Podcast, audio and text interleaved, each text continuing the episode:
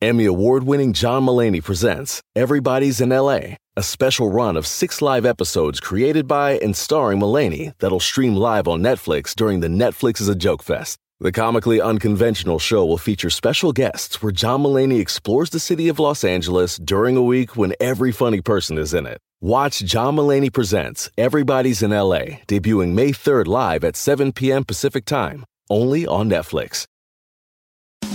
Looking for some amazing TV to stream? Indulge yourself with the hits on Hulu you can't miss. Dive in with Barney, Ted, Robin, and the gang on How I Met Your Mother. All nine seasons are now streaming on Hulu. Then you can move to Modern Family, Schitt's Creek, and My Wife and Kids. We're talking every episode and every season of these shows. We're talking huge hits streaming on Hulu whenever you're in the mood. Now we're talking.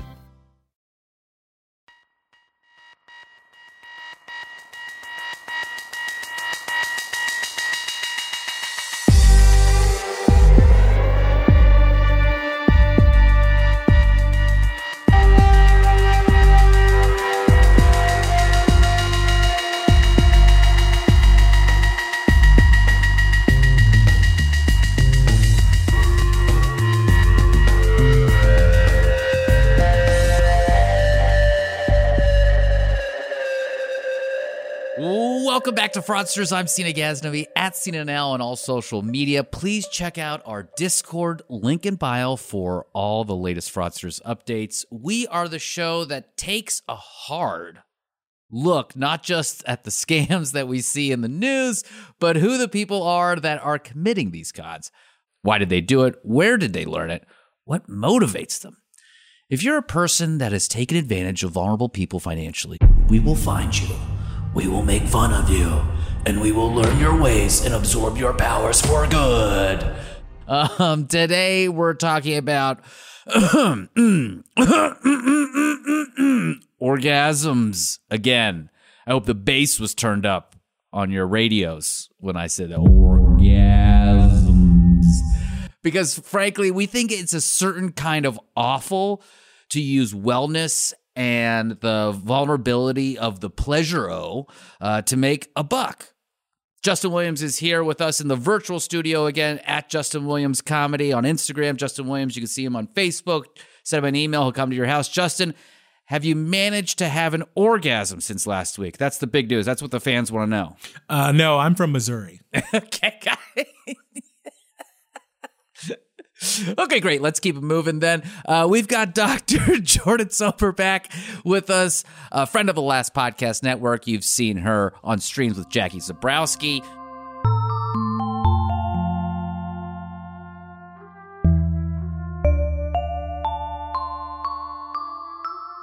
I'd like to welcome the good doctor, Jordan Soper, certified sex therapist and owner of the Center of Sexual Wellness in Nevada. Dr. Jordan, welcome back to the show. Hello. I'm very excited to be back to continue this wondrous conversation. And we're so happy to have you as well. You know, last week we talked about One Taste, its founder, Nicole Daedone, and how she repackaged the sexual practices that started with Vic Baranco and the Lafayette Morehouse communes. One thing we missed though was that Baranco's teaching would go on to actually become actual teachings at Moore University in California. It was authorized by Cal. It's just it just fucking kills me. It was authorized by California to be an accredited post-secondary institution. From 1977 to 1997, Moore University provided bachelor degrees in humanities a master's in humanities and doctor of philosophy. That's a PhD in sensuality or lifestyles. What? What? Lifestyle, you- like a PhD in lifestyles, the condom brand. Do they still make lifestyles anymore? They do. They do. I have some in my office. Oh, nice.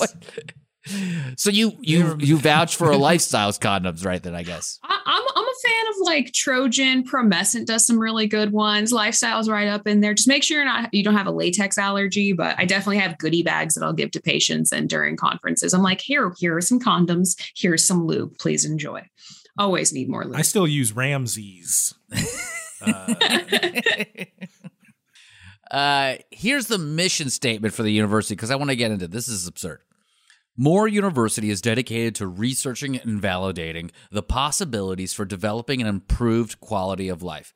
That is the most uh, absurdly generic fucking mission statement. That's just like, I want you to be happy. What, Dr. Jordan, have you ever seen that in any sort of uh, in your in your work that kind of a mission statement or goal? I have not. My background in higher education has definitely been through actual accredited agencies, looking at accredited universities through national boards and not state organizations. So like the like higher credentialing boards looking at least in psychology we have the american psychological association that accredits different doctoral programs. I can pr- almost probably guarantee the apa was not consulted for some of this stuff yet they're kind of giving a claiming that they can do a phd in human sensuality or sexuality.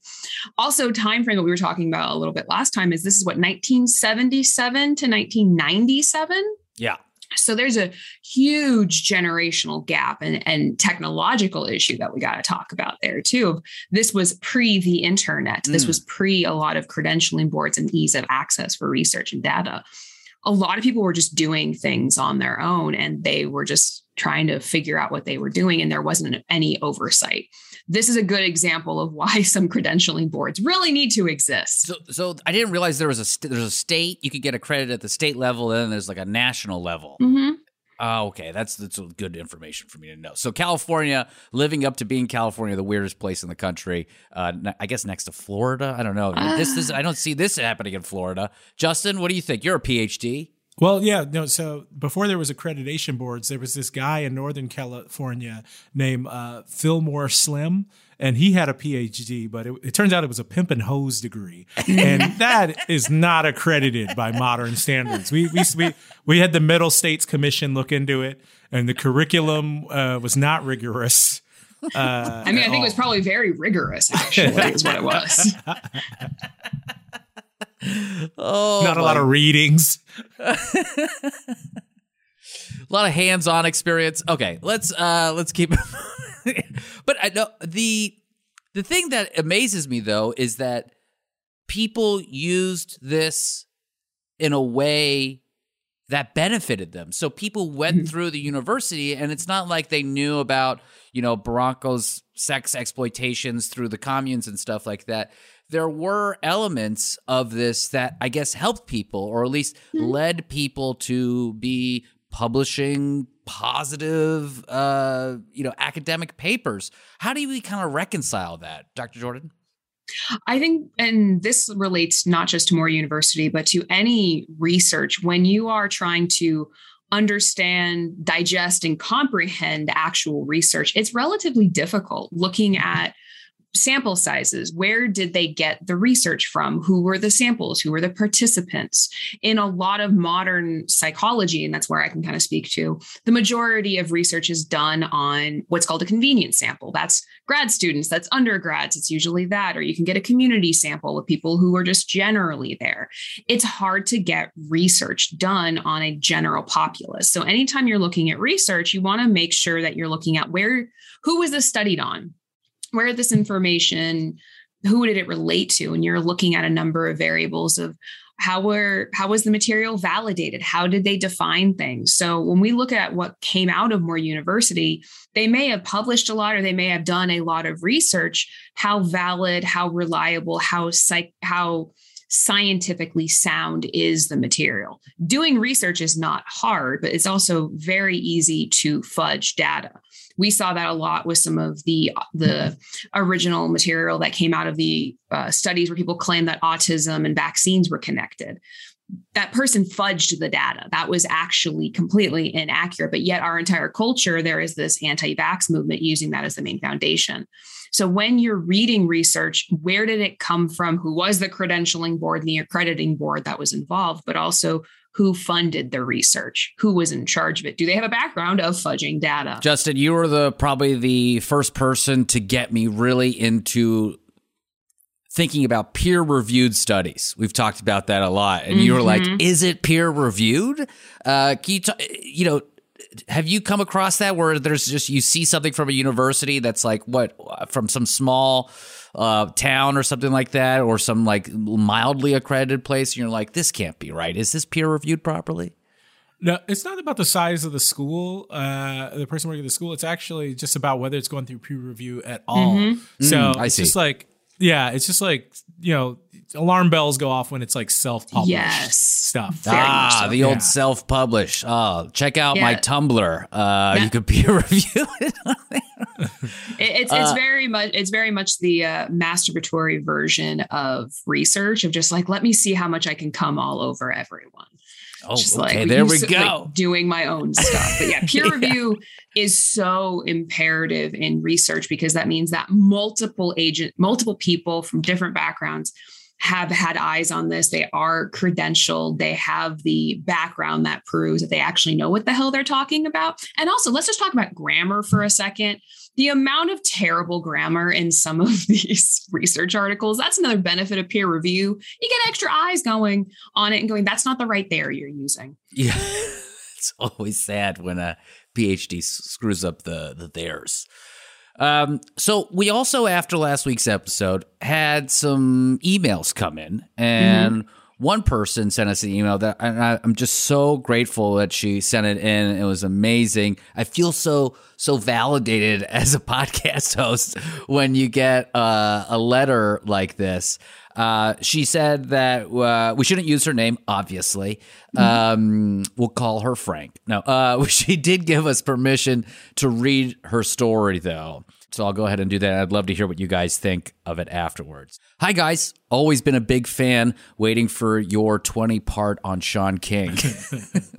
when I was in college, my boyfriend's mom attempted to get me to take classes and bought me Slow Sex for Christmas after we'd been dating for two months. Uh, by the way, Slow Sex is the book that Nicole Daedone wrote. I've been trying to not say the title of the book to, to make sure that no one tries to go and buy it. Uh, but I wanted to do the uh, the email justice here. She isn't really that target audience you hypothesized about. She was a very trusting Los Angeles stereotype. She had a very successful Pilates studio and sold it to work more for free for Nicole. This has been my dinner party story for years. My ex's mom tried to get me to join a sex cult, and I've followed their official website for years.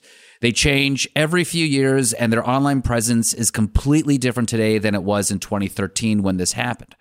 I knew nothing about Nicole. I've only read the book multiple times, both as a way to figure out how to talk to my boyfriend about this and as a joke with my family. My dad got drunk once and read it aloud at a Christmas dinner one year. We're Catholic, it didn't go over that well. The only thing I wanted to add is that she kind of redefines orgasm at the beginning of the book to mean, quote, pleasurable feelings. She separates orgasm and climax so that she can avoid people complaining about not coming. You're not supposed to come. Also, it's really homophobic. They say same sex couples can own, but it's not what they think is best.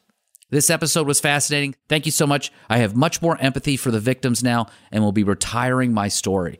Dr. Jordan, you did mention this, I believe, when we were talking, that she kind of separates uh, the pleasurable part of the orgasm. Uh, is- does that make sense to you? It does. And that's where I think this is marketing 101 of operationally define the term to capture the audience, to look at how she's she's presenting it as like oh med- like orgasmic meditation, but yet she's claiming it's all about pleasure. You can have pleasure by eating something. You can experience pleasure when you sneeze really well or when you stick a Q-tip in your ear Oh, pleasure it oh, it's the best Mm, moment right. God, just let's take So a moment good. and just think about that feeling. Everyone, everyone, take out your AirPods gently. I want you to go to your bathroom right now, everyone. I want you to gently pick up a Q-tip. I want you just so softly insert that Q-tip into your right ear. okay, now we're back. I mean, that's kind of that, that is a perfect voice right there. Just using that's kind of what she was claiming is the idea is expanding the definition of pleasure in a sexual encounter. The idea that your brain can produce pleasure using orgasmic meditation, as she's claiming it. But this is where we start getting into this is false information. This is clickbait, is probably the Mm. best way to describe this material.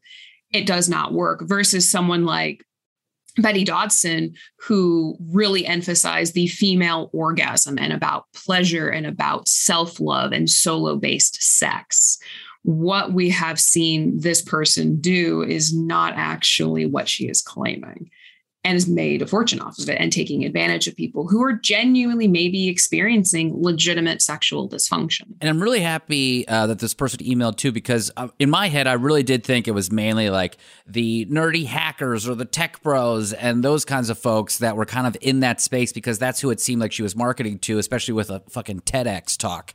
Uh, but you know this this email really discusses that it was you know a, a woman who sold a Pilates studio, a, a, person that was really solidly in the wellness space, and I think that was the kind of sheen that a lot of the previous versions of this, like the Baranco version of this, didn't necessarily have. It was a lifestyle, but it wasn't about wellness. This is jumping on the the wellness trend that everyone's really into, and within that too, it's even how are you defining wellness within it too.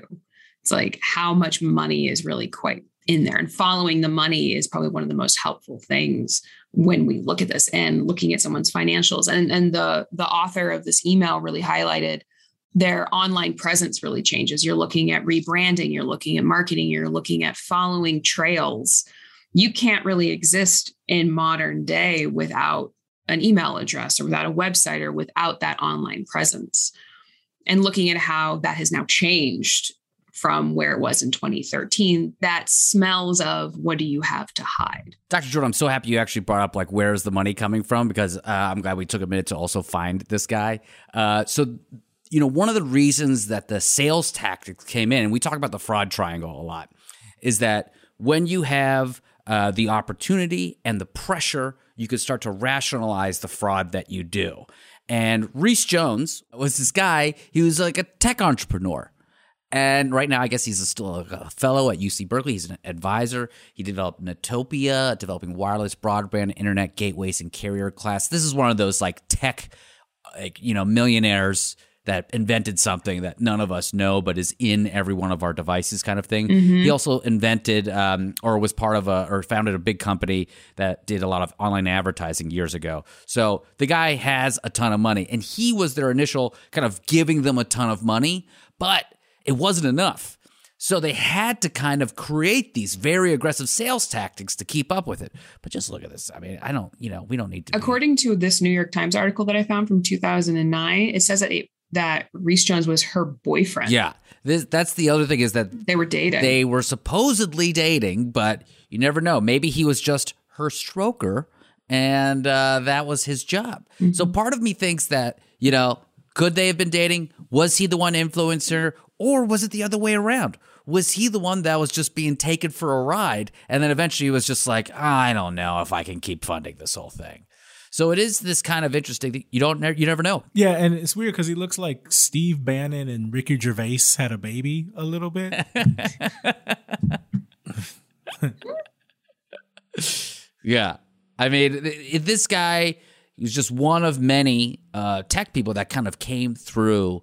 Uh, you know, one taste came through one taste. Jesus Christ, came through okay. one taste. I know. You just wrote their new slogan. I came through one taste. that I don't know why they didn't use that. They would have had a lot better advertisement and make their job a lot easier. All right, so I want to talk a little bit more about One Taste and the specifics of it. But first, Dr. Jordan, I wanted to just break down what is orgasmic meditation? An explainer uh, on orgasmic meditation. Justin has never had an orgasm. Uh, I don't know what I'm doing half the time. So I think it'd be helpful to have a professional do this if Hazel could cue the music. Dr. Jordan, what is orgasmic meditation? Orgasmic meditation, as discussed in this approach, essentially is the utilization of thinking in an effort to produce a biological, physiological response in the form of an orgasm with very minimal touching, really focusing on what your body is going through and using your mind to induce an orgasm or an orgasmic response. Fantastic. Thank you. Uh, Justin, does that help you understand what maybe you've been missing in your life? Uh, yeah, the, the minimal touching sounds really cool. uh, I also have so many questions because I think I, I want to know the script that she's using. I want to know what she's doing. Like, I have so many questions about what this is because orgasmic meditation is nothing new. Right. Getting your brain involved is very important for any sexual encounter, whether it's with a partner, whether it's with yourself, like having your brain involved my spidey senses go up with her a little bit is this idea of this is the best way. This is what you're missing to have an orgasm. And it takes you, it's a lot of you shaming underneath all of this versus ownership of your pleasure, ownership of saying to your partner, hey, go left.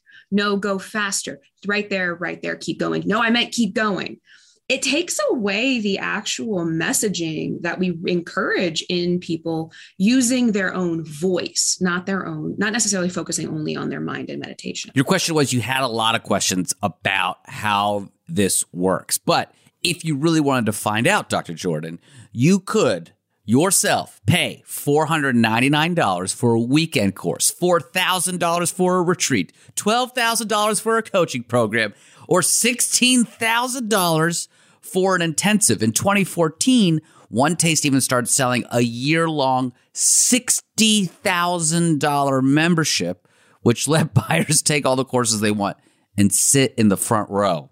It's like a, sounds like a Gallagher show. Uh, I, I have a coach. I got a coach at Planet Fitness. Uh, tell me, You're going to come today. You're going to come. Come. Try harder. So, what? Why? I just. Why is it so expensive? Can we just talk about that Yeah. for a second? Why Yo. is it so expensive? Do you how many sex toys you can buy with that? That will definitely Oh make God. you come. What? Your hand is free.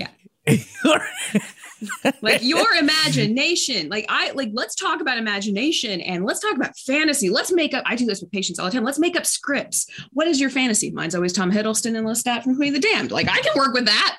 It doesn't require Okay. $60000 worth. I, this is where it gets really gross and where the fraudsters Yeah. kind of angle comes in here because like w- w- this is it blows me away that people would spend this much money. Um, One Taste says that about 1,400 people uh, had taken the coaching program.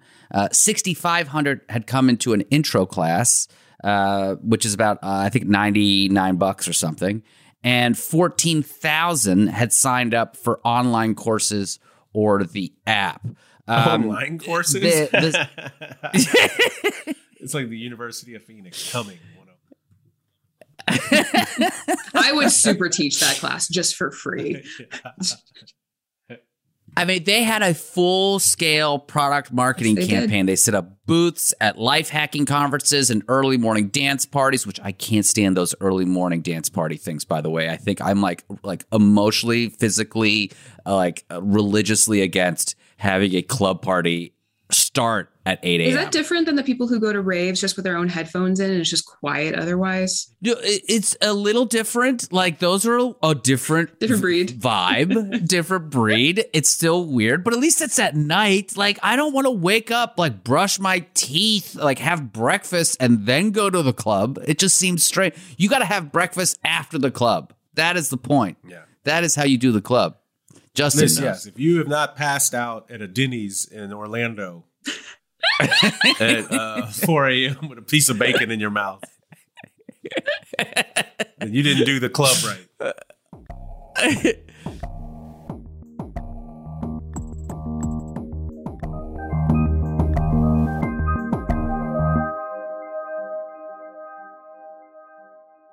Emmy award winning John Mulaney presents Everybody's in LA, a special run of six live episodes created by and starring Mulaney that'll stream live on Netflix during the Netflix is a Joke Fest. The comically unconventional show will feature special guests where John Mulaney explores the city of Los Angeles during a week when every funny person is in it. Watch John Mulaney Presents Everybody's in LA, debuting May 3rd live at 7 p.m. Pacific Time, only on Netflix. Looking for some amazing TV to stream? Indulge yourself with the hits on Hulu you can't miss. Dive in with Barney, Ted, Robin, and the gang on How I Met Your Mother. All nine seasons are now streaming on Hulu. Then you can move to Modern Family, Schitt's Creek, and My Wife and Kids. We're talking every episode and every season of these shows. We're talking huge hits streaming on Hulu whenever you're in the mood. Now we're talking. Spectrum One is a big deal. You get Spectrum Internet with the most reliable internet speeds, free advanced Wi Fi for enhanced security and privacy, and a free Spectrum Mobile Unlimited line with nationwide 5G included, all while saving big. For the big speed, big reliability, and big savings you want, get Spectrum One. Just $49.99 a month for 12 months. Visit spectrum.com slash big deal for full details. Offer subject to change, valid for qualified residential customers only, service not available in all areas. Restrictions apply. For over 130 years, McCormick has helped you make mom's lasagna to keep her secret recipe alive. Take over taco night. No matter how chaotic your day is, conquer the bake sale, even if you get to it last minute.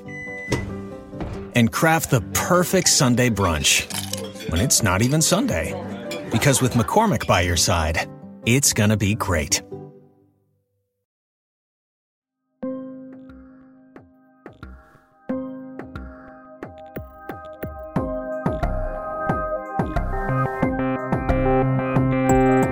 They had shirts and slogans like the pussy nose and asking a passerby, How's your orgasm? Way worse than Greenpeace. I think that's way worse than Greenpeace. But there were like the the people. So I want to talk about the sales tactics here and and how they were able to use it because the, the um, Bloomberg did a great write up on this. Where I actually got some quotes from people that work there. This is from Ruan Mipagala, who went uh, to his first One Taste event in 2012 when he was 24 years old. Uh, he left two years later and left owing $30,000 on his credit card. He said, The first time I didn't cover my credit card bill, it broke something in my mind. So uh, by broke in a good way, like broke Mm-hmm. It through. It was just like, oh shit. Yeah. I was no longer afraid of debt. He says once you break that barrier, 3,000 is the same as 30,000. And at one point, Mipagala uh, complained that he and his coworkers hadn't been paid in two months. He says eh, the public, he was publicly shamed for having a scarcity mindset. Now, I had $300,000 in law school debt, so I can understand when it means 3,000 or 30,000 or 300,000. What's the difference? But this is different. So this was using sex and orgasm to financially um, control people and make them give money. Is this where we get into coercive sexual control? Is this how we? It, it, can you talk about that a, a, little bit bit? with coercive sexual. I think it's also to some degree it's selling it's selling a product that you can produce on your own with a framing of you need professional help, you need intensive work to do this and let me do this for you. But it, this is the price. And it's a very steep price because even if we think about the rate of a psychologist, I'm going to look at my my profession. We usually range anywhere between 100 to maybe 300 at the top end an hour. If this person is charging $16,000, do you know how many therapy sessions that would actually cover? yeah. So it, it's a little bit of looking at selling of a product that a person can be attached to and is saying, okay, I, this is a tangible product versus, well, I have to do work. I have to make these changes. I need to engage in differences. But it also is, it's it's psychology and marketing. They marketed very well. Some of the best pyramid schemes have marketed very well. And this one smells a little bit like one because they're selling a product that people want and need. They genuinely need it, but doing so in a way that has no evidence base behind it. And the way in which they're doing it and the ratio of the cost seems disproportionate to the outcome. Yeah, the marketing for this is again very uh, tech broy in a way. They went and started targeting businesses because businesses have an HR budget for wellness, so they can pay for experiences uh, when it comes to this stuff. So they would go in and teach OM principles, uh, such as like a quote feel over formula, stay connected no matter what. Um, and then they were even saying, we're having conversations with companies about hashtag me too and how to teach connection as preventative health for companies rather than treating the disease of sexual harassment. Like that. Yeah, that's like absolutely insane, right? It's like Yeah, You- you- I'm making a face. You'll have No. less HR lawsuits if you just politely walk up to a secretary and go, "Well, how is your orgasm? I intend to stay connected. This is not exploitive in any way, and this is appropriate workplace behavior because I took this class." You know, so you can't me too me. Can you imagine walking into your office like, okay, here for my one-on-one, boss? Like, uh, I'm glad you're here for your one-on-one. Now, please take off your pants. I'll keep my clothes on. I've laid some pillows down here, and oh my! They're also God. missing the entire point of the Me Too movement and the t- conversation about coercion, sexual harassment, and sexual assault, which is sexual harassment and sexual assault has nothing to do with sex. Yeah. It's all about power. And that is the problem with this. It is creating this power divide, whether it's a financial power divide, whether it's a knowledge power divide, but it does very much feel that coercive power differential of you can't do it yourself. You need me. I'm the one who can make you come. Um, no, that's that's the coercion. We are in charge of our own orgasms. Yeah, this feels like it'd be like Matt Lauer saying, "Okay, I yeah, I took the button from under my desk that locked my door, but I took these classes." So it's like, nah, that's not that's not the point. Yeah. No, not the point. Yeah. And then internally, those sales tactics, Mhm. very, uh, you know, um, multi-level marketing esque, pyramid scheme esque. They would actually have very aggressive sales tactics. You know, before events, sales teams would often watch one of Nicole's. As before sales events, they would watch one of their favorite YouTubes, which is a pack of lionesses hunting together.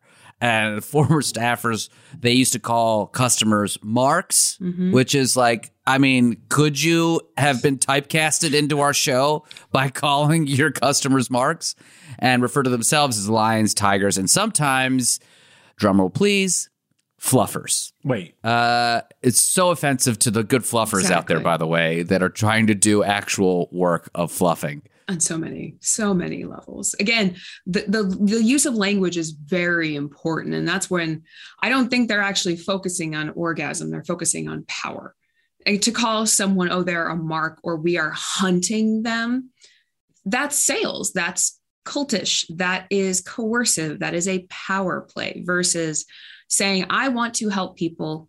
Let me like come to me. I'm not going to go out there and hunt you down. Like that's in our field we call that ambulance chasing. Like you can't do Yeah. that. It's- it violates our ethics. That is also one of the biggest things i'm noticing with a lot of these topics not just what what happened within these different areas but there's no there's no ethical guideline guiding this. These people are not trained medical professionals. They're not certified by actual credentialing bodies they're almost credentialing themselves and it's a giant circle jerk I would agree. Uh, you know, there was even cases, of course, you know, when you when you talk about all this stuff and how intense it is, of course, there's violence there. So there was the cases of uh, of domestic violence. In one in one case, there was uh, an employee that literally in front of other people started hitting his partner, and they fired him.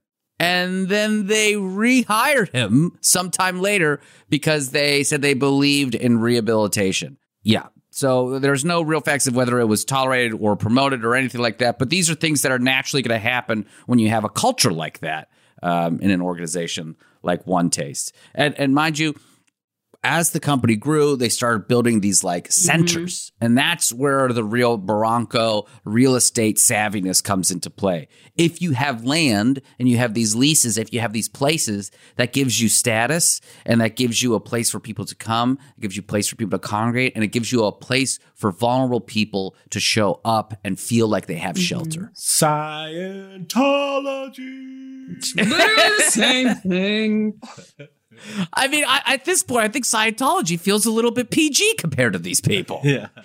It- it- Was the real estate located in like all gentrifying markets or key places? Like it's like Oakland. uh, you know, it's like we got this place in uh, you know Hoboken. Yeah, they're they're not building an Ohm Center by Yankee Stadium, that's for sure. Uh, well, Justin, you're you're hitting it right in the head too. You're looking at systemic, di- like systemic issues of distribution of wealth, distribution of finances, where they're basically they're buying up land in some of these areas and looking at who are they trying to target. They're trying to target like target people who have a significant amount of either monetary resource or who are going to sacrifice a lot of their livelihood to give that monetary resource to be a part of something bigger, to be a part of it. And that's really getting into vulnerable populations. That's getting into systemic issues of who are you hunting? Literally, you're hunting people to be a part of whatever this is without actually identifying is this helpful for this person and what systems in that person's life and their history including trauma history makes them vulnerable there's no conversation about this being a vulnerable population hunt. That's what I think it is. One of the things they did was this thing called quote aversion practice, and it's this company's teaching that you gain power and expand your orgasm within the group by performing sexual acts that you don't want to do, or doing them with people you find disgusting. Now, is this where we get to coercive ser- sexual control? Here is this the definition, just right in front of our faces, being shown, your eyes and eyebrows seem to be telling me yeah. that yes. So not only is this coercive, that's just assault. Yeah. That Yeah. that that's just assault. We've now passed we're we're beyond coercion to that because the idea of aversive an aversive model that's not what that actually is. Like there like i'm gonna calm calming calming things down. Yeah. essentially this is someone basically saying the only way to get over your issue is to engage in this behavior with someone that you don't want to. You have now automatically put that position that person in a position of now i have to do this if i want to get better. That is not only coercive that is assaultive that is these people engaging in predatory perpetrative behaviors. That is never going to be okay. Now that's very different than saying like an exposure model.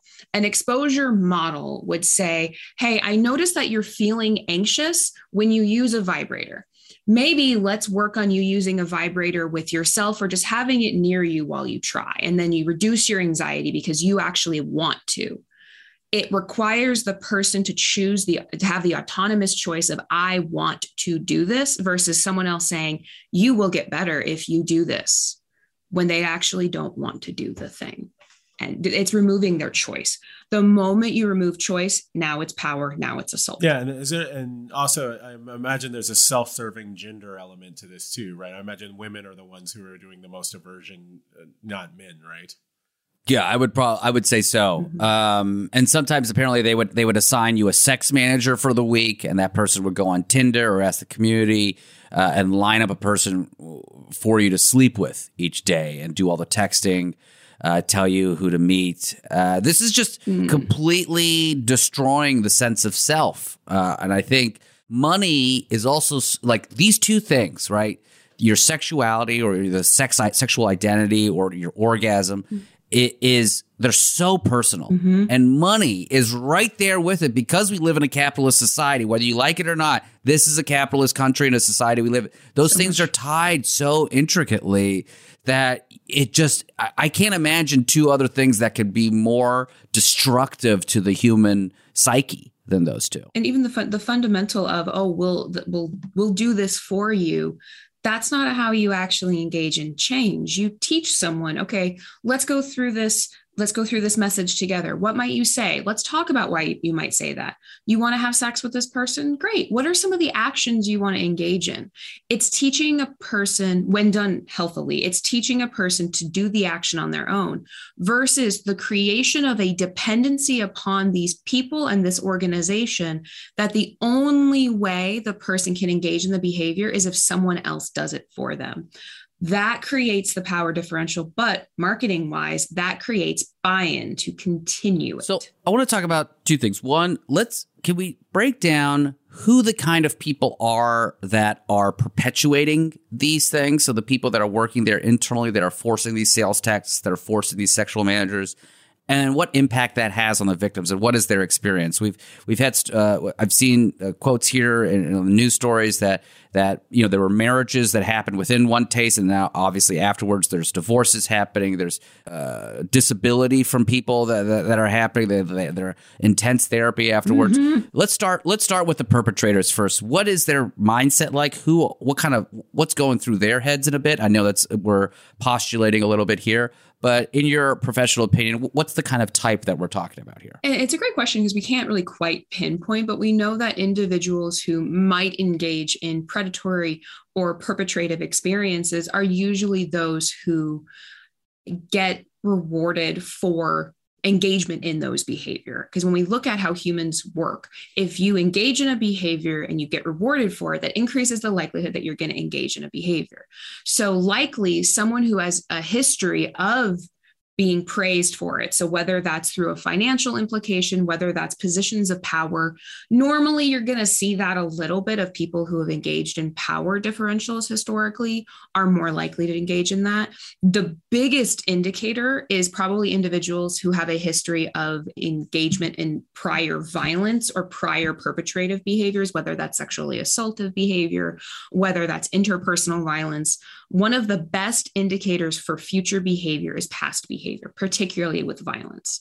Violence is not always physical, sometimes it's the emotional. So, looking at a history of coercive relationships or looking at people who this one is a bit of a generalization, so I do apologize, but people who are yeah. dating significantly younger, like if you got someone in their 40s dating an 18 year old, yeah. Yeah, there's something, but they're getting something from that. Age well. is just a number, Dr. Jordan. Yeah, yeah. I'm saying. You got some state regulations that have some conversations about that too. Yeah, is the title of a R. Kelly produced album aged not well at all. No, some of it really didn't. Do we do we know the gender and sex diff like the actual sex differential of the people who were engagement? Like did she surround herself with other women? What was the gender differentiation? What was the like racial like inclusion and diversity emphasis? Like, what did this actually look like? Or are they not releasing any of that? I assume. Uh, I some of the the um, uh, leaders of it, like the the executives, if you will, were women. Uh, I don't know the specific numbers on uh, the differentials. Not for nothing, this seems like some white people shit, but I don't want to. yeah, that, that's where my yeah, head. I'm, that's where my head was going. So that's why I'm asking.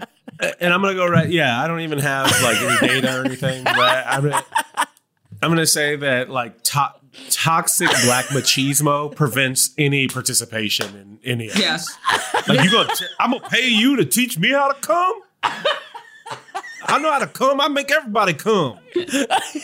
Could you imagine? Like, could you imagine them pitching this to like any guy that's like in the hip hop community? Like, what? I make everybody come. Do you listen to my song? Excuse me, Mr. Cameron. We notice you wear a lot of pink. Um, we'd love for you to join us. How's your orgasm? What the fuck? yeah, th- th- this definitely feels has a little bit of a flavor of some of that historic, especially looking at the timeline. If we look at the context of when she created this, it's got a lot of white savior connected to it. Yeah. A lot of that underpinning of and especially when we look at the studies in the 1970s and 80s amongst even gender studies when we look at it it was very very bias it was very biased in how and who was doing the research who had the funding where this all come from and looking at some of that as well but it's got a flavor connected to that as well yeah even richard pryor's comedy from like the late 60s and 70s talking about this is like you know it's like white people don't even come like you know richard nixon's never came yo, black people, we come all the time. We come loud. You know, and it's like it's the best, and the audiences are going crazy. Right? Yeah, I think there is a different. You know, there's you know, there's like puritanical like sexual ethics that yeah. don't impact uh, black people in the like in the same way it impacts white people. I say sex is not as shamed, even yeah. though we have, even though, even like, yeah, even you know, like a ton of us like go to church too. But I'd say the relationship to sex is is very different in our popular culture. And I think that's such a good point of the way that we in a macro culture, micro microcultures, the way that the different systems we talk about sex, it's very different. Like West Coast versus East Coast talks about sex differently. If you look at the South versus the North, you're going to look at different uh, viewpoints and expectations with sex. It's so intricate. Mm. So for this organization to have a sweeping protocol to say everyone will come using this modality, fuck off. No, you're not. Yeah. Everyone's going to have a different relationship to their body, to their sexual experience, to their identity for their entirety of their life. They're also not taking into account them, that a lot of people have had negative messages about sex that that may have caused the pleasure gap or may have caused the orgasmic issues without addressing that and just focusing on physiological response that's what's going to actually hook someone for years of trying to have an orgasm without emphasizing the importance of cultural variables the importance of their individualization So let's talk about the the victims here and what are the I guess the multiple avenues of trauma that they've been that they are probably experiencing here. Um, so again, I, I mentioned some people the, the, the intense financial debt, dozens of thousands of dollars of financial debt. One guy uh, basically stopped talking to his son and and wife, and and basically broke off his marriage, uh, became estranged from his son, and then went through this whole program afterwards. Now came back and is like trying to rebuild a relationship with his son. What are some of the things that these victims are kind of going through because of stuff like this? there's probably a multitude in all honesty the first one that Yeah. comes to my head is shame they're going to feel shame for why did i do this in the beginning? How could i have been so stupid that, that, that i actually let this happen? Does this actually mean that my sex life is going to be impacted? Does this mean i actually can't have an orgasm? Shame is going to be the first and foremost. It's going to also probably skew relationships like eh, wholeheartedly of looking at power differentials in, in nor- normative power differentials in relationships. Asking for help is probably going to be severely impacted. Even ptsd or trauma symptom responses flashbacks during pre- during future sexual encounters may be may be very common if they've had to engage in coercive and assaultive sex practice we're looking at a multitude of potentially chronic difficulties as a result of this. In addition to physiological like what has gone on to their bodies? Was there physical violence? Are we looking at uh, like long-term stress reactions hurt your physiological system? So there's a multitude of it not to mention the financial implication of can they undo all the debt and how do they talk about it too It's incredible, but also not surprising that you mentioned shame and skewed relationships and asking for help. Those are three things that basically all victims of fraud uh, that we've covered on our show experience. The shame one, especially, especially ones when we talk about people that have been, you know, uh, in a cryptocurrency thing or people that have been taken on by a multi-level marketing thing or a Ponzi scheme, like they trusted someone. That trust that gets broken, it is. I've experienced it personally. I mean, that shame of when you get defrauded by someone. You know, um, you know, Justin used to tell me he used to come all the time, and I know now he's never had an orgasm. I mean, I feel that trust is broken now with us. I worked so hard. I only want to come one time, and I want it to be like Highlander, the quickening. Like I want to blow windows out of a warehouse. I want there to be lightning. we can get some special effects just because you we can make that shit happen doesn't necessarily and that's the kicker of like just because you see it doesn't mean it actually happened That's true. I want my sex tape to be like like way better than any other celebrity sex tape. Like I want it to have effects and stuff. yeah i want cgi in mine i want Yeah. Just don't make me one of those like younger face people. Like like I don't want one of those. Like don't don't make me into like a big tree with like limbs and shit. I don't want one of those things. you don't want to be Groot, is what i'm hearing yeah, exactly. One of those weird hentai things. Um Okay, so we've got one taste. Nicole Daedone is living the good life. She's trademarked orgasmic meditation. She's got courses being sold aggressively by students. She's encouraging their students to open up credit cards to purchase their own classes, pressuring women to sleep with men, sexually enticing men so that they buy more classes, getting students to live in a house together, being so influenced that they were forced to sleep in beds with a person that was just assigned to them, and working, working all fucking day. And any commissions that were paid to them, they were encouraged to put back into one taste. I mean, come on. Justin, dude, I think we call that something, don't we? Yes, a free labor system that gives only some sense of room and board, even if it's not even the best conditions, as its only form of payment, and it goes directly to a master, if you will. We we call this slavery. Oh, got it. Got it. Got it. I just wanted to make sure. something was The forcing different. to sleep in someone like a bed with somebody, that's like that's like it's always sunny in Philadelphia or something too. it's like yeah. It's also it's take everything that you hate about dorms and just make it so much worse. Yeah. It, it, imagine if you showed up for your college dorm with like, there's just one bed. There's just this is you and your roommate. There's just one bed.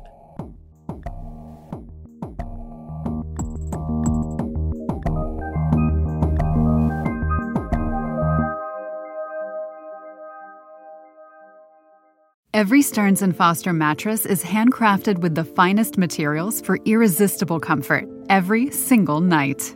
Now, save up to $800 on select adjustable mattress sets only at stearnsandfoster.com. Lesser savings may apply.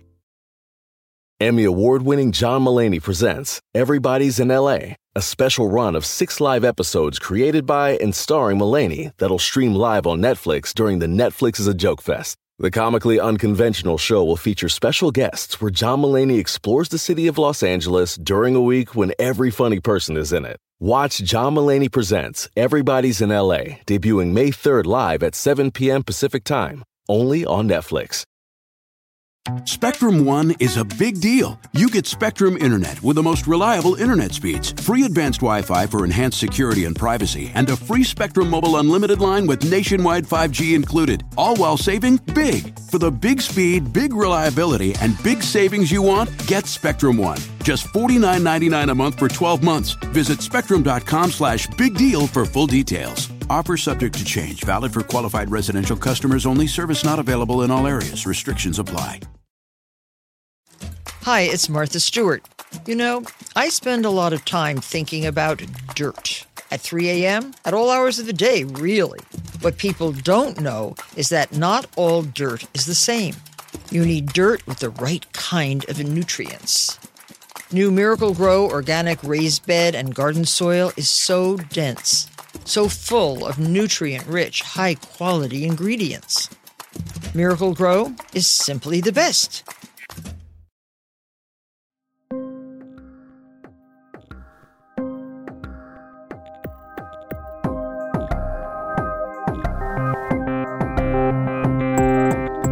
So they were also listed in Inc. magazine as one of the fastest 5,000 growing companies, growing it over like 100% for several years. It's important to mention though, as I was like amazed by this stat and like how they ended up on this uh, like chart, I looked at the bottom in the footnote. It said that the companies self-report all of their data, so they were. Oh yeah, so they were just raking in money like, left "We're and right. Yeah, exactly. I was like, shit, I'm gonna be on Inc.'s list next week. For we're doing very well here. Can we just talk about Inc.?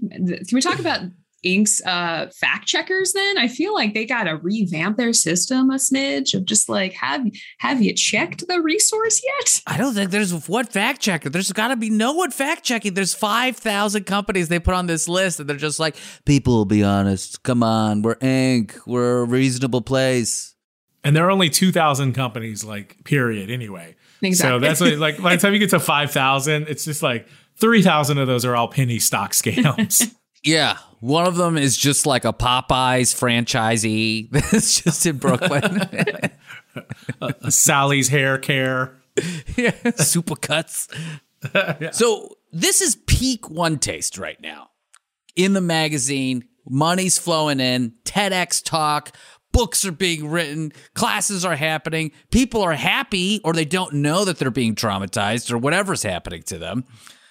But when you have this much attention and you have this kind of overlap with tech, it's going to catch the attention of a place like Bloomberg. Because when you got a bunch of tech bros talking about this new erotic lifestyle and, you know, big tech still drives the markets. So knowing how these people come is actually sound investment advice. And so, uh, so in June of 2018, Bloomberg wrote their big piece on them and it started to draw the absolute wrong kind of attention to them. This is straight from the Bloomberg article. One Taste says the company has changed, especially since Daedone stepped down as CEO last year to work on her next book and teach the occasional class. She also sold her stake in the company to a trio of One Taste members. So Nicole Daedone in 2017, I believe, stepped down as CEO. Whether she saw the writing on the wall or she didn't want to deal with the pressure of trying to actually keep money flowing in and keep mm-hmm. this scam going. Because listen, we always talk about this on fraudsters. It takes a lot of effort to be a fraudster. Mm-hmm. Lying that much, doing that much manipulation, it wears psychically on people. That's got to be difficult, right, Dr. Jordan? It definitely is. And it's also from a mental standpoint, too, from a memory standpoint, you're going to start getting lies mixed up.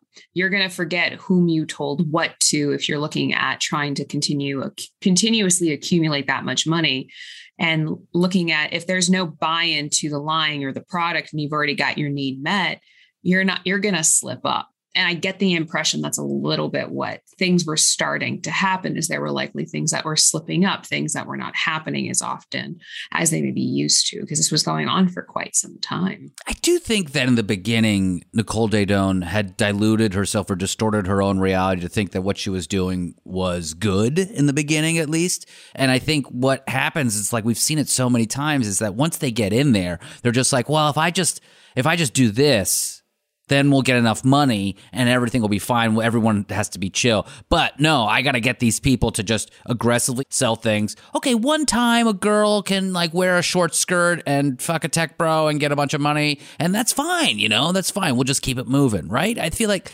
that's like a slippery slope. It definitely can be. And this is also where we get into the notion of power and coercion. So much of what this is about is not sex, not sex, not orgasm, not meditation, not wellness. This is power dynamics. This is, I want to have power over you. And money is a powerful resource and looking at the, the accumulation of power. And I think to some degree, this person may have believed that they were doing well of teaching women in particular, because this was definitely very much geared towards women, towards heterosexual women as well. There's a huge sexuality and sexual orientation divide in a lot of this material within their marketing. Yeah. And I think at one point she probably did believe some of these things. For how long and at what mission statement that's actually was, I think is still in question. Yeah, and actually, it's funny you bring up the the power stuff. In 2015, One Taste paid an out of pocket. In 2015, One Taste paid an out of court settlement to a former employee who claimed she experienced sexual harassment, sexual assault, and labor violations on the job. I can't imagine where she got that from. Those seem like baseless claims. Definitely. I mean, it's the same thing that happened with Activision Blizzard, right? I mean, there's baseless claims, and they definitely didn't try to destroy all of the material about that. Listen, World of Warcraft is a is a proud sponsor of fraudsters. uh, so, well, because of that Bloomberg article in June of 2018, five months later in November, the FBI opened an investigation into One Taste for, drumroll please, prostitution, sex trafficking, and violations of labor law. Who would have thought? But here's the thing no charges ended up being filed. Mm-mm. But just the investigation was enough because remember, money's got to come in. People got to trust the organization to give you money. And when an FBI investigation gets opened up, that's enough to really shake the company up mm-hmm. and really, really make things difficult.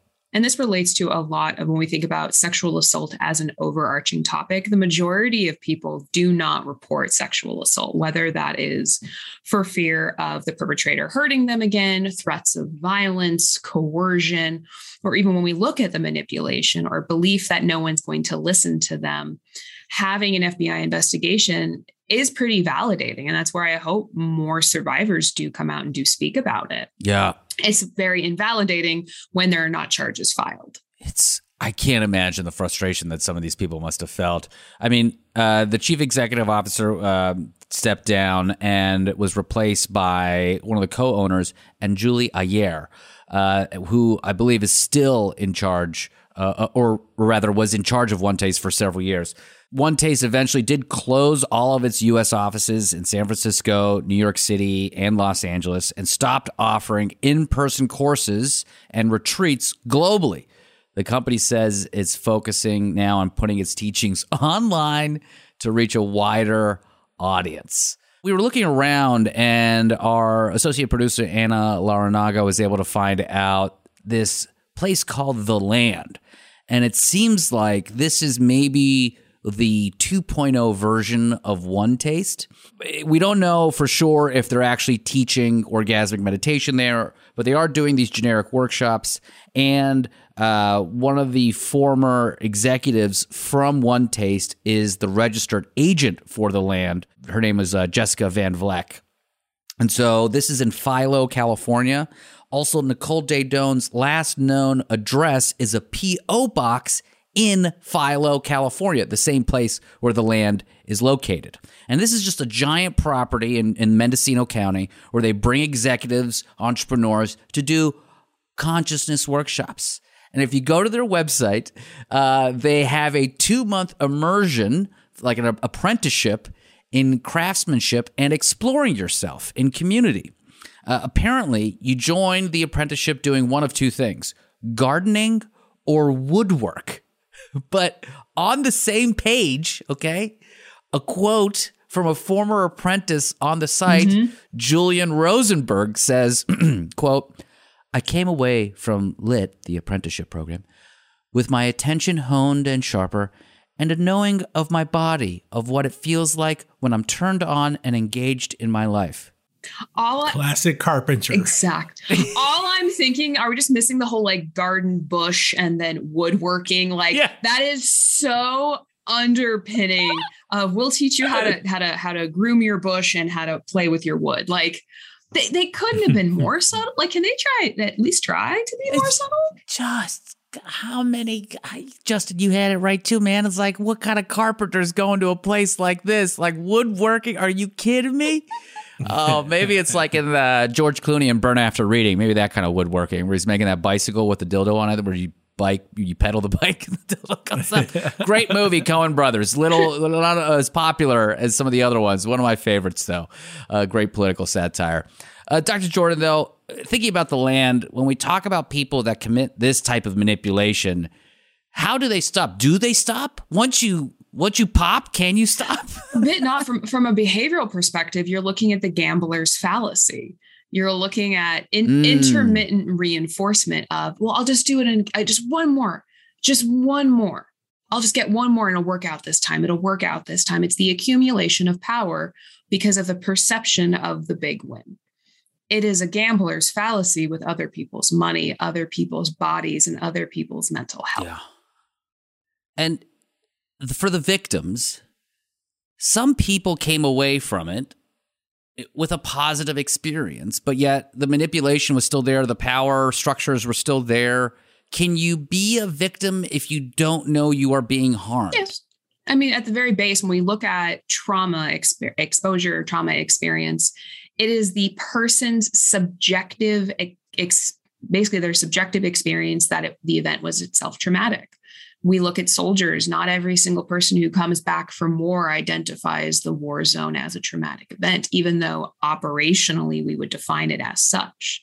Within this, I would define most cults, most individuals who've gone through certain experiences like this would have survived a traumatic event. But if they don't describe it that way, we can't simultaneously looking at what distress do they experience as a result of going through it? Did they learn something from it? Is this post-traumatic growth that they're encountering of this wasn't the most positive encounter but at least i came out of it alive and i came out of it with a different a different experience or different mindset? We are not it is not our job to define what is someone's trauma or not. Oh i like that. Well i don't like that but i appreciate the comments just Oh, Justin just sneezed. Did you get hard? Did you get? Did you come a little bit there? Did you? just, just no, a tip. Just, I hear the word trauma. Um. All right. Great. Um. That's it for that section. Um. And that kind of wraps up what pickups I wanted to get.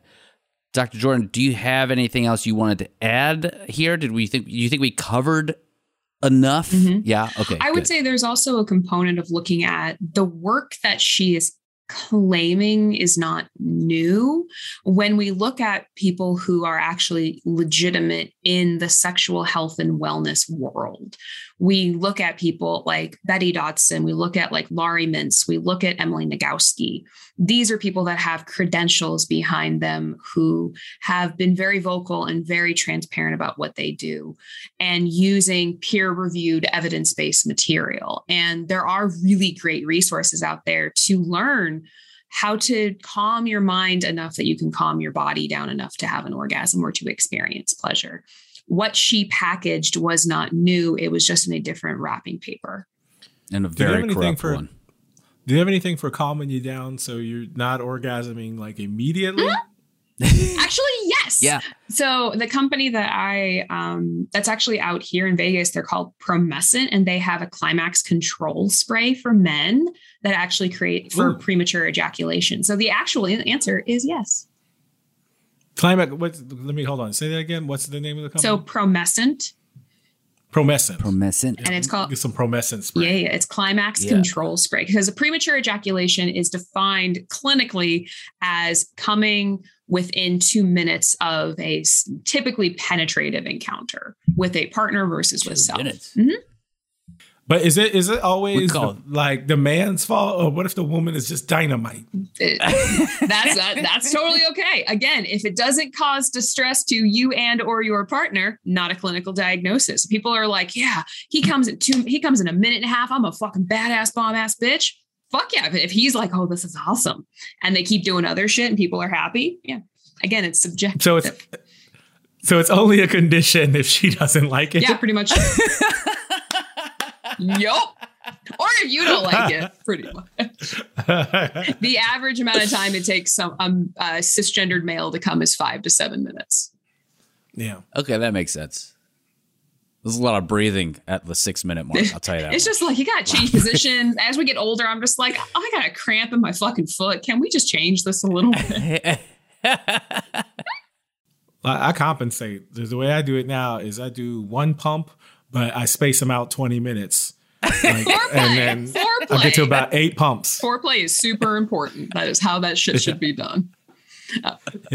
The she comes the she it. comes first book is highly recommended about how to increase foreplay and so much of probably what one taste was doing was taking material of like how to give head how to do digital finger based penetrative or like that's that's so much of probably what this was it was just packaged very very differently none of this is new yeah. God, This makes so much money. They got a whole property in fucking Mendocino County now. oh my god All right. their fucking taxes are probably so expensive Yeah, I, but I bet you they they they had like three LLCs. Like I went in and looked at the release form that they have on their website, which was their problem. So it allowed me to like research all the companies that are associated with them, which allowed me to get their board of directors and all the mm-hmm. people. And that's how I was able to find the the thing there. And they just you just cut up the corporate stuff. They're smart. That's the thing. They're fucking they cut up the corporate stuff so your taxable liability is going to be very low, I think. Yep, For them. you got to create the protections for it within that too, and it's also how again how they've marketed what them themselves as a wellness company. There's there's a line in American History X that I think they, they do talk as difficult of a movie that is to get through but talking about how you take these like how coercion into gangs and groups and violence and things happen. And it's you take vulnerable populations people who don't perceive that they have a unifying group and support system and promise that them. The moment that you start saying oh we're a family here that's how you know that's a toxic work environment. That's how you know that's a tox that's a cult the moment you start saying that when there's money involved now now it's bad I will say in California, you see a lot of that with stuff over here where people are like, "This is our family. We're all soulmates." It's like, motherfucker, we just No, met. you're not. we just met. What are we talking about here? What are we doing? You the know idea hard it- it's trauma bonding that's at its Yeah. very root it's a trauma bond of saying well we've gone through this stuff you have difficulties with this let's do this together no no I so always. I- it's I always, and we- I think we talked about this on the radio just the other day. It's like what these these celebrities come out. Oh, Nick Cannon. He came out Mm-hmm. when his show got canceled. He was just like, "You all my family. You all, we are together. We are one. We cry together. We laugh." It's a motherfucker, you piece of shit. I just- It's smart. People defend him.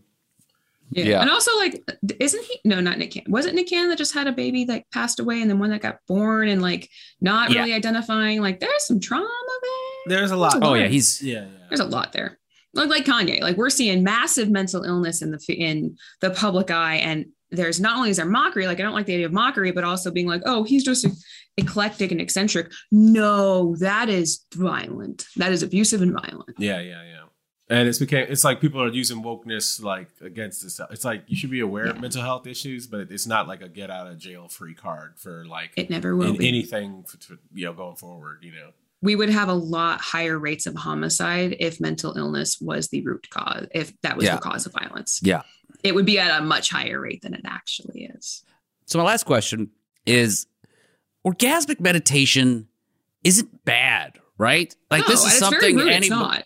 Yeah, so tell me about that. Like I I don't want to make this whole thing about like let's shame this this uh orgasmic meditation thing because when I was reading about it I was like, "You know what? This seems like something everyone should try." You know? It Mhm. seems very reasonable. It's just all the the bullshit financial sales tactics and the organized fraud that kind of layered on top of it. Tell me what are the benefits of orgasmic meditation? And, and there genuinely are. And for some individuals, they don't call it orgasmic meditation. Like she Hmm. very much has taken that term and used utilized that.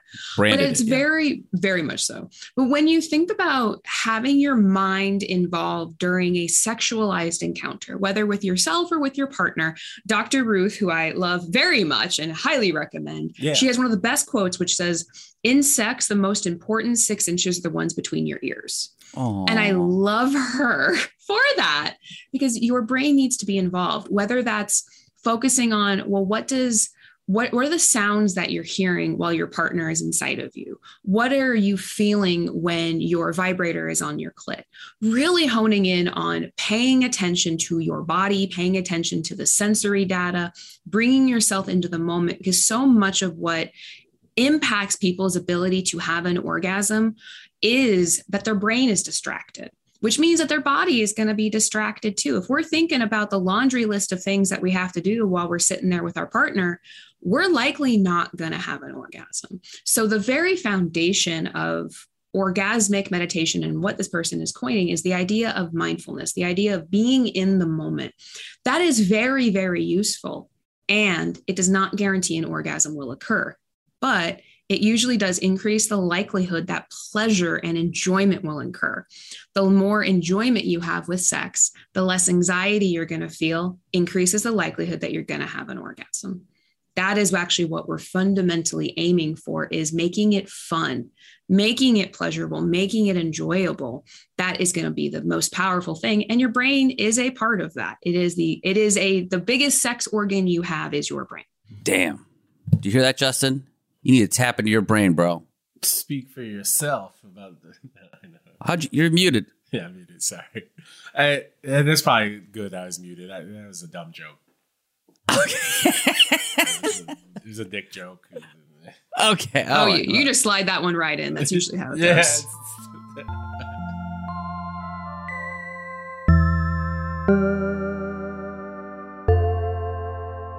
Well, Dr. Jordan, I think that's let's stop there for now. I think that honestly, this is this is beyond my expectations. So I'm so happy this worked out. Um, I do, I will go back. I mean, we talked for a while here, so this is fan- this is great because there's so much. There's a lot. There's that's way more than I expected. person. I really thought it was just like this woman had an idea and then she did it and then she ruined a bunch of people's lives. But I didn't realize there's like a generation of stuff before that Mm-hmm. built that set the stage for all this stuff. we built this cult on drugs and coercion.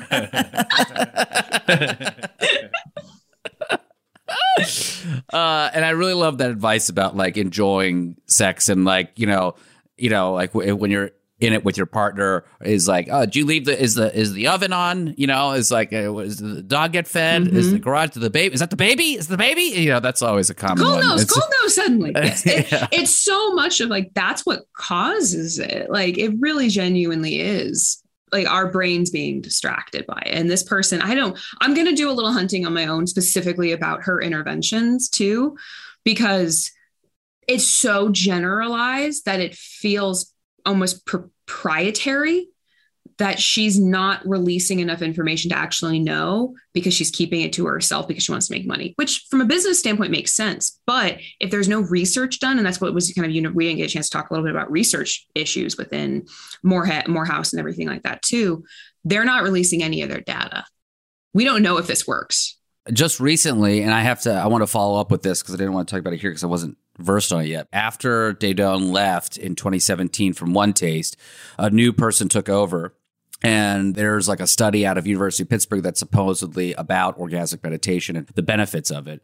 But still, to your point, orgasmic meditation can be good, but when you're coercing people in these sales tactics and you're doing all these things, it doesn't matter what fucking thing you have under. You could have, you could be selling, you know, smoothies Mm-hmm. and you do the same shit. It doesn't matter. You know what I mean? You could be selling vitamin C. It doesn't fucking matter. You fucked people's lives up. Uh, and you force people into marriages, basically, too. Force them into sex. I mean, all, it's just, anyways. It's okay. so fucked. It's just it's so fucked. jacked up now. It's so fucked. Jeez. Dr. Jordan, this was amazing. I appreciate your time. I'm happy to do it. and let's stay in touch. As always, Fraudsters is a production of Zero Cool Media and the Last Podcast Network. Hazel Bryan produced this episode. Ian Brannon is our editor. Our associate producer is Anna Laranaga. Emily Fusco is our researcher. Our legal intern is Greg Fingerhut. Our theme music is by Salman Tafik. And some music in this episode was composed by Chris Olson. Thanks so much to Dr. Jordan, and we'll see you next week.